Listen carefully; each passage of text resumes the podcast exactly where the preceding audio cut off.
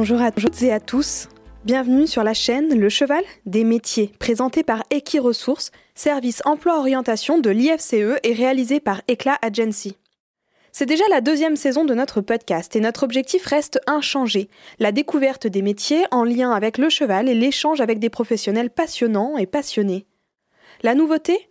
La Normandie, terre d'excellence du cheval, est mise à l'honneur. Partez à la rencontre des professionnels qui œuvrent pour cette région dynamique, qui recrutent sur des métiers très diversifiés avec le cheval des métiers. Et faites d'Equiresources votre référent, avec plus de 3500 offres à pourvoir et des conseillers à votre disposition. Equiresources vous accompagne dans votre orientation et votre insertion professionnelle. On laisse la parole à nos professionnels, les meilleurs ambassadeurs et ambassadrices de notre filière. Bonne écoute à vous! Bonjour Camille Perrin. Bonjour. Merci beaucoup d'avoir accepté notre invitation pour répondre aux questions du podcast Le Cheval des métiers pour le compte d'Equiresources. Tu es cavalière de CSO. Euh, L'idée, c'est vraiment de revenir sur ton parcours, ta formation et euh, comprendre comment est-ce que tu as fait pour en arriver là. Pour commencer, j'aimerais bien que tu reviennes sur ton parcours avant ta formation et après, comment est-ce que tu en es arrivé à faire ta formation au Haras du Pin? Alors moi, ben, je suis née dans la vallée de Chamonix, je suis originaire de Haute-Savoie. Donc euh, j'ai fait beaucoup de ski en compétition, donc euh, quand j'étais petite, euh, accès compète à fond. Donc voilà, j'ai baigné dans la compétition et puis après euh, j'en avais un petit peu ma claque du ski, donc j'ai dérivé dans l'équitation, mais toujours avec cette recherche de compétition. Donc ben, les, les, trajectoires, la vitesse, c'était quelque chose que je connaissais. Donc même si j'ai commencé tard l'équitation, j'ai commencé vers 14-15 ans, il y avait beaucoup de choses qui étaient déjà acquises. Donc euh, ça, ça m'a bien aidé. Et puis euh, donc, j'ai compétition à fond. Et puis après euh, les études. Donc au début, j'ai essayé de passer par une voie, on va dire classique. j'ai fait une année de prépa aux Beaux Arts à Lyon enfin classique plus ou moins. et puis euh, et puis je me suis rendu compte que c'était pas ça que, que je voulais faire. Donc euh, je me suis posé la question euh, est-ce que je passe mon monitorat d'équitation, de ski Allez, on essaie l'équitation. Donc j'ai eu la chance de tomber dans une superbe entreprise. J'étais chez Jean-Michel Jean-Michel et Gaëtan Good à Lyon, à Francheville. Donc donc pour passer un BPGEPS mention équitation. Donc c'était sur deux ans, euh, sur le format une semaine, euh, une semaine à l'école, à l'UCPA de Saint-Priest et trois semaines en entreprise. Donc euh, là, j'ai pu évoluer avec des chevaux un petit peu de, de propriétaires, des chevaux à remettre en route. J'avais un jeune cheval à sortir en compétition et ma jument perso. Donc euh, déjà, ça m'a permis de bien baigner euh, ben voilà, dans le monde de la compétition, etc. Et avoir une première approche euh, jeunes chevaux et puis passer mon, mon bébé GEPS et avoir euh, quand même un peu de base en enseignement. Voilà, pas partir de rien. Et puis après, je suis montée en Normandie pour faire la formation jeunes chevaux au Haras du. Alors, tu faisais du ski en compétition. Est-ce que tu as eu quand même un déclic à un moment pour te dire non, bah en fait, je vais plutôt aller vers les chevaux euh, Comment ça s'est fait? Parce que tu aurais très bien pu partir dans le ski et tu as choisi les chevaux.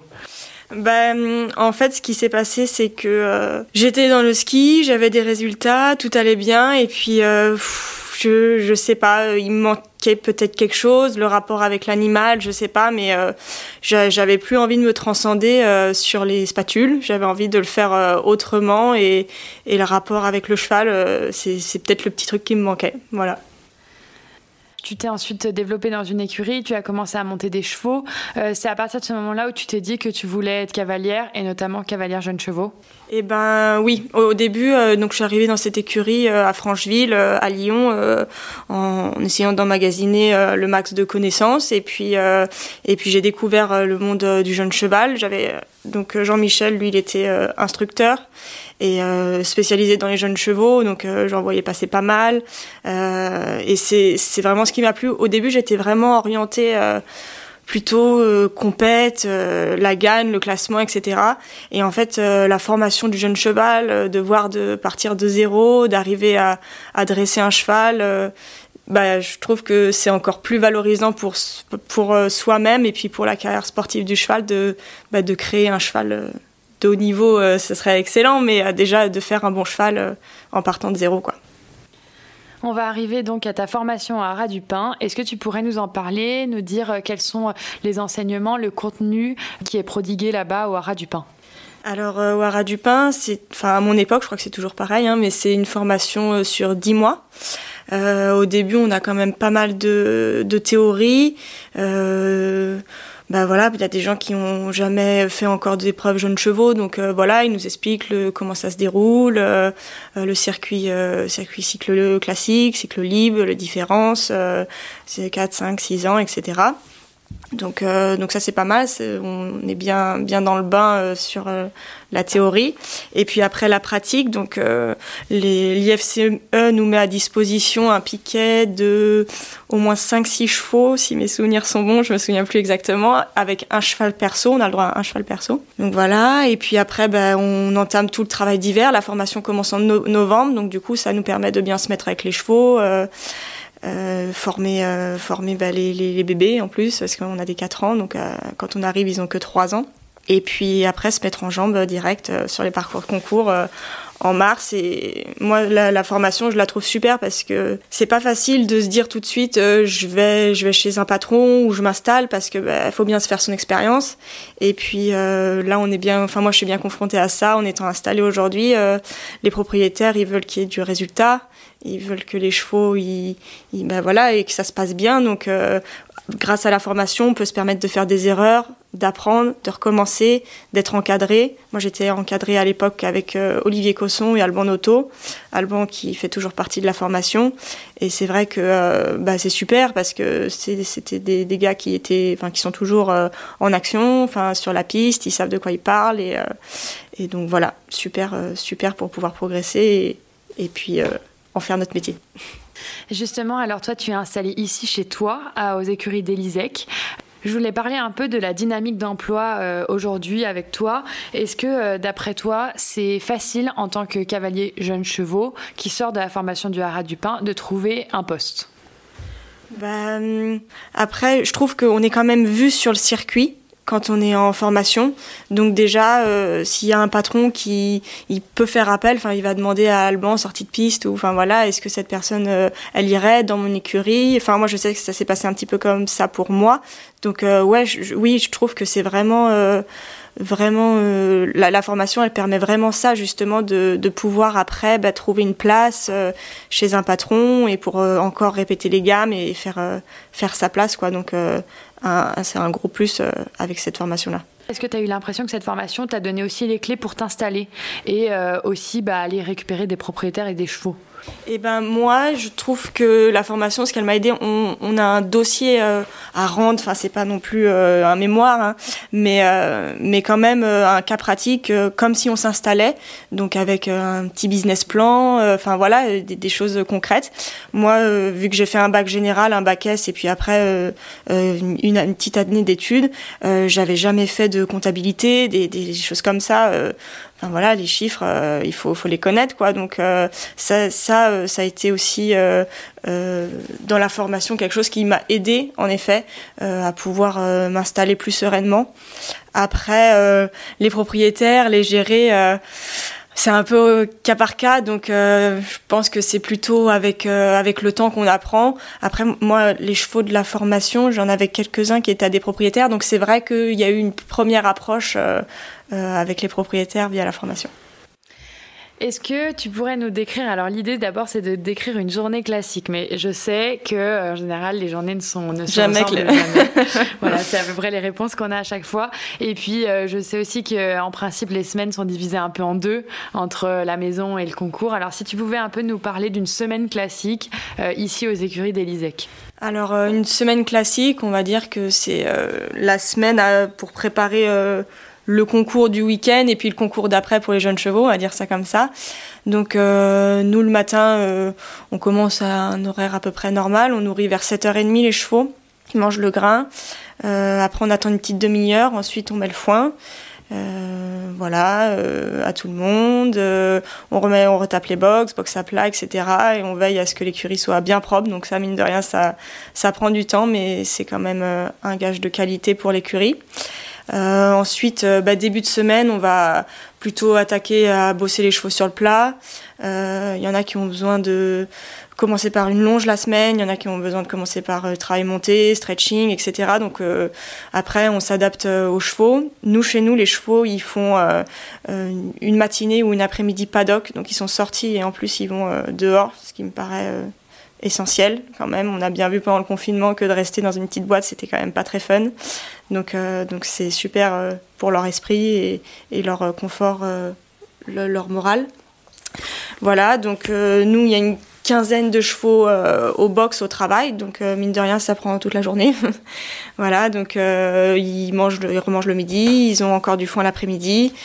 sinon voilà, le début de semaine c'est vraiment remettre en route les chevaux, travailler sur la condition et puis après les chevaux, ils vont sauter euh, une à deux fois par semaine. Ça dépend. Ça dépend. C'est des jeunes, des, des plus vieux. Euh. après, si, si, tout roule, euh, c'est que des petits exercices de mécanisation sur les barres. Sinon, les vieux chevaux, ils connaissent leur métier. Donc, à part des petits trucs à retravailler, sinon, il n'y a pas grand, grand chose à faire. C'est plutôt du maintien de la condition musculaire, etc. Et puis les jeunes chevaux, par contre, euh, bah, plus ça va aller, plus ils vont, on va devoir bah, augmenter euh, les, les, difficultés, etc. Donc euh, une semaine type, c'est difficile à décrire, mais, mais en gros, c'est ça, quoi. Est-ce que tu pourrais nous dire, Camille, quels sont, d'après toi, les avantages et les inconvénients de ce métier? Ce pourquoi tu t'es lancé dans ce métier et les petites choses dont tu te passerais bien de temps en temps bah, les avantages, euh, moi en plus, enfin nous on fait de l'élevage, donc euh, donc d'avoir vraiment euh, l'évolution du cheval du début jusqu'à jusqu'à bah, voilà le soit la vente, soit soit le concours où le cheval se, se est valorisé, bah ça ça c'est pour rien au monde je changerais mon métier, je trouve ça super. Euh, après, euh, bah de, suivre nos chevaux au quotidien. Euh, de, enfin voilà, moi ma vie je la vois pas autrement. D'être dehors, c'est pour moi c'est extra quoi. Après, bah, les petits inconvénients, c'est que c'est 7 jours sur 7, 24 heures sur 24 et que et que des fois euh, ben on fait pas comme on veut on fait comme on peut voilà mais après c'est du vivant donc que ce soit des chevaux ou des, des, vaches ou je ne sais quoi c'est pareil quoi mais je vois pas beaucoup d'autres inconvénients, mis à part travailler avec du vivant. Voilà, c'est pas facile tous les jours. Euh, les intempéries aussi, ok. Mais sinon, euh, voilà. Est-ce que tu pourrais nous dire quelles sont d'après toi les qualités nécessaires aujourd'hui pour être cavalier euh, jeune chevaux ou cavalier CSO dans son ensemble? Il faut être patient, ça c'est sûr. En fait, il faut être patient et en même temps avoir une certaine rigueur. donc c'est vrai que c'est pas donné à tout le monde. Euh, mais ça s'apprend. Il y en a qui, qui l'ont, mais euh, qui, qui, qui, ont, voilà, qui, qui, sont des Julien et Paillard. mais après, euh, moi, j'ai été très bosseuse. j'ai beaucoup regardé les autres. Et puis, et puis voilà, d'avoir fait la formation Jeunes Chevaux au Pain, d'avoir été, moi, j'étais après chez Jean-Luc Dufour. Euh, voilà, après avoir été à Merville, bah, de voir d'autres méthodes, de voir d'autres chevaux, euh, c'est aussi tout, ce, tout cela qui permet de, progresser et, de trouver les, les petits boutons. Est-ce que tu pourrais nous dire comment est-ce que tu te projettes dans le futur? Quelles sont tes perspectives dans la filière et dans ton métier? Dans le futur, euh, ben, ça serait développer notre élevage, après, on n'a pas beaucoup de naissances, mais euh, quand même euh, bah, produire quelques bons chevaux, idéalement. Après, ce qui est dur dans notre métier, c'est de garder les bons chevaux, parce que bah, il faut bien vivre, il faut bien les vendre. Donc, avoir, suffisamment de confort au sein de l'écurie pour pouvoir garder un bon cheval, euh, voire deux, et, et, pouvoir faire euh, à terme, c'est vrai que j'aimerais bien faire euh, du CSI 3 étoiles, 1m50, hein, ça fait rêver n'importe quel cavalier, mais, mais de former, de former mes chevaux, ça c'est sûr. Je veux pas avoir un cheval clé en main direct. c'est pour moi, c'est le plus, c'est ce que je recherche. Et pour finir, Camille, est-ce que tu aurais des conseils à donner à un jeune qui souhaiterait aujourd'hui s'installer ou aller postuler chez un patron en tant que cavalier? Eh ben, le plus gros conseil, et euh, je pense que je suis pas la seule à le dire, c'est d'emmagasiner le maximum d'expérience avant de s'installer. Euh, ça sert à rien de le faire euh, trop tôt, sinon on grillera des étapes. Donc euh, vraiment rester ouvert, jamais croire que, l'on sait et qu'on sait mieux que tout le monde. On, apprend toute sa vie, que ce soit en perso, mais dans les chevaux, les chevaux nous rappellent vite à l'ordre. Donc donc c'est vrai que voilà, emmagasiner un maximum d'expérience en, en, en se bougeant en allant sur les concours, en regardant. Euh, et voilà. Et après, euh, et après, ça se fera et ça roulera. Merci beaucoup, Camille. Merci, avec plaisir, Léa.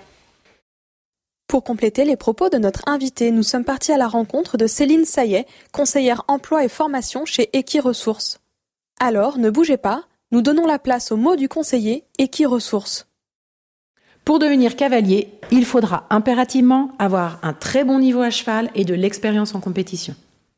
Il n'existe pas de formation dédiée, mais il est intéressant de suivre le certificat de spécialisation option éducation et travail du jeune équidé. Cette formation permet d'acquérir des compétences dans la manipulation et l'entraînement, mais aussi la gestion quotidienne du jeune cheval. Et le cavalier qui souhaitera coacher des clients devra impérativement avoir un diplôme d'enseignement. Selon votre niveau à cheval, vous débuterez d'abord par des postes de cavalier soigneur. Et ce sont vos expériences et résultats en concours qui vous permettront ensuite de pouvoir prétendre à des postes de cavalier concours. Vous devez être passionné par la valorisation et le travail du cheval, avoir une très bonne condition physique, et si vous êtes cavalier concours, aimez être régulièrement en déplacement. Il est aussi important d'avoir un bon relationnel et la fibre commerciale pour savoir gérer les relations avec vos propriétaires et les potentiels acheteurs. Des notions d'anglais seront un atout face aux clients étrangers. Il existe de nombreuses opportunités professionnelles pour devenir cavalier soigneur ou maison. Par contre, beaucoup moins pour être cavalier de concours. Sur Equiresources, on diffuse chaque année en moyenne une cinquantaine d'offres d'emploi salariés. Toutefois, on observe que les cavaliers de concours sont le plus souvent installés à leur compte et ont leur propre élevage ou structure de valorisation ou commerce. Pour s'installer, il est essentiel d'avoir un bon réseau, une solide expérience et d'avoir les compétences d'un gestionnaire. Pour en savoir plus, vous pouvez consulter les fiches métiers cavalier soigneur et cavalier concours sur le site d'Equiresources et n'hésitez pas à nous contacter pour vous accompagner dans votre orientation.